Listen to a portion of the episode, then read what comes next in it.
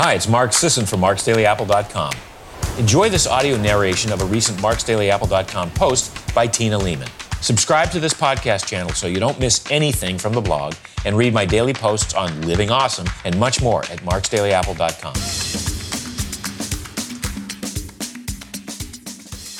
Why the type of folate you take matters. We have a problem. When discussing vitamin B9, common parlance is to use folic acid and folate interchangeably, as if the two are different terms for the same thing. Talk to most OBGYNs about the type of vitamin B9 in your prenatal, and they'll say the difference doesn't matter.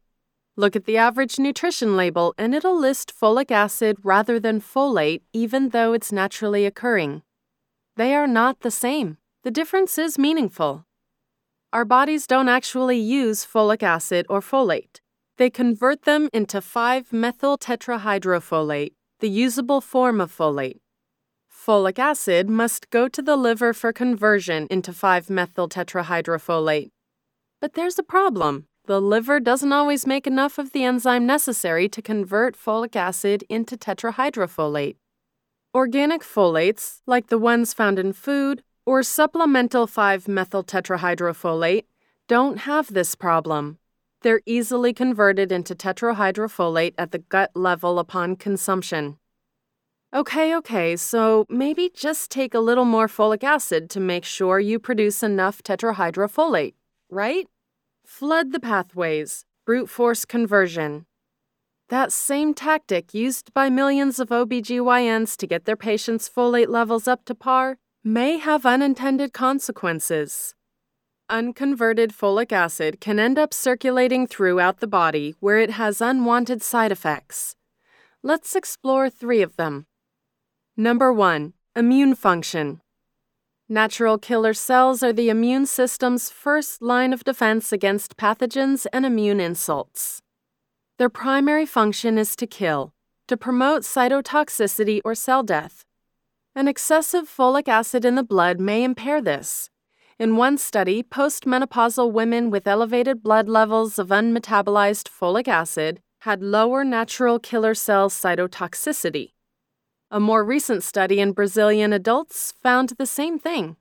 5 milligrams of folic acid, an admittedly massive dose, given each day increased serum unmetabolized folic several fold and lowered the cytotoxicity of natural killer cells.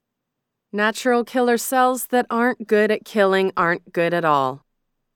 Number 2. Diabetes. As mentioned earlier, the presence of unmetabolized folic acid in circulation reduces the activity of natural killer cells, which, in addition to defending against invading pathogens, also stem the tide of unchecked inflammatory processes, including autoimmune destruction of the body's own tissues. A 2012 mouse study showed that administering NK cells halted the destruction of pancreatic beta cells and beat back the progression of autoimmune diabetes. If people are exposed to enough non metabolized folic acid to depress NK cell function, that could partially explain the rise of type 1 diabetes. Indeed, shortly after 159 countries began fortifying flour with folic acid, the diabetes rate skyrocketed, exceeding epidemiological forecasts. Number 3. Pregnancy. Folate is critical for fetal development, and supplementation with folic acid has been shown to reduce the incidence of neural tube defects. That's synthetic folic acid, by the way. It's clearly helpful, especially if you're not eating folate rich foods. But there may be an upper limit, particularly after the first month of pregnancy. Unmetabolized folic acid, which is elevated in many pregnant women who supplement with it, competes with glutamate for binding on neural growth cones in fetuses. If the folic acid outcompetes glutamate, researchers hypothesize it could impair neural development.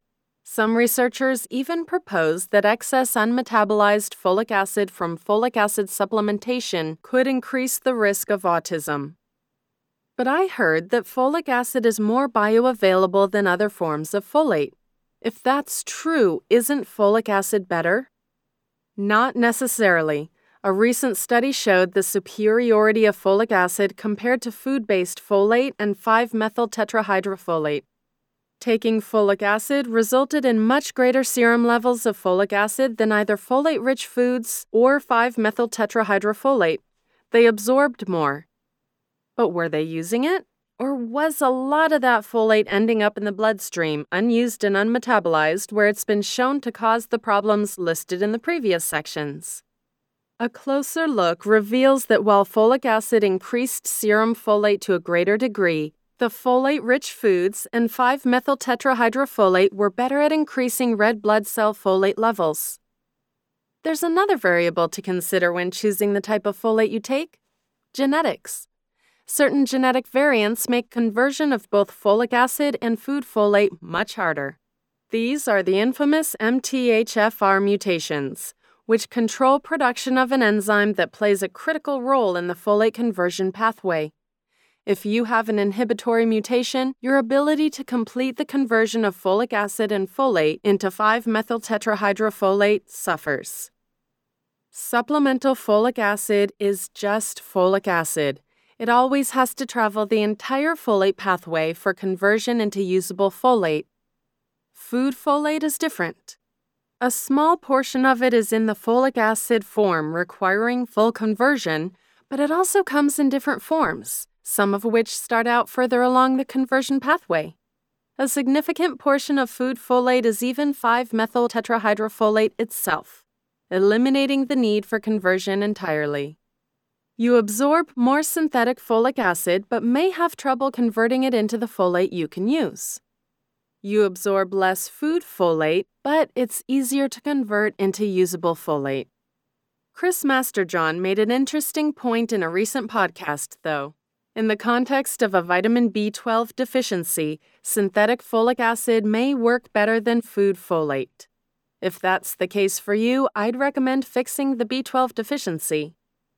While folic acid can certainly be helpful, especially in certain populations with certain health conditions, I err on the side of more natural, for lack of a better term, forms. For thousands of years, we've gotten our folate from foods, and some of the folate we find in foods comes in a form identical to supplemental 5 methyl tetrahydrofolate. These are the forms to which we've adapted. They're what our bodies expect.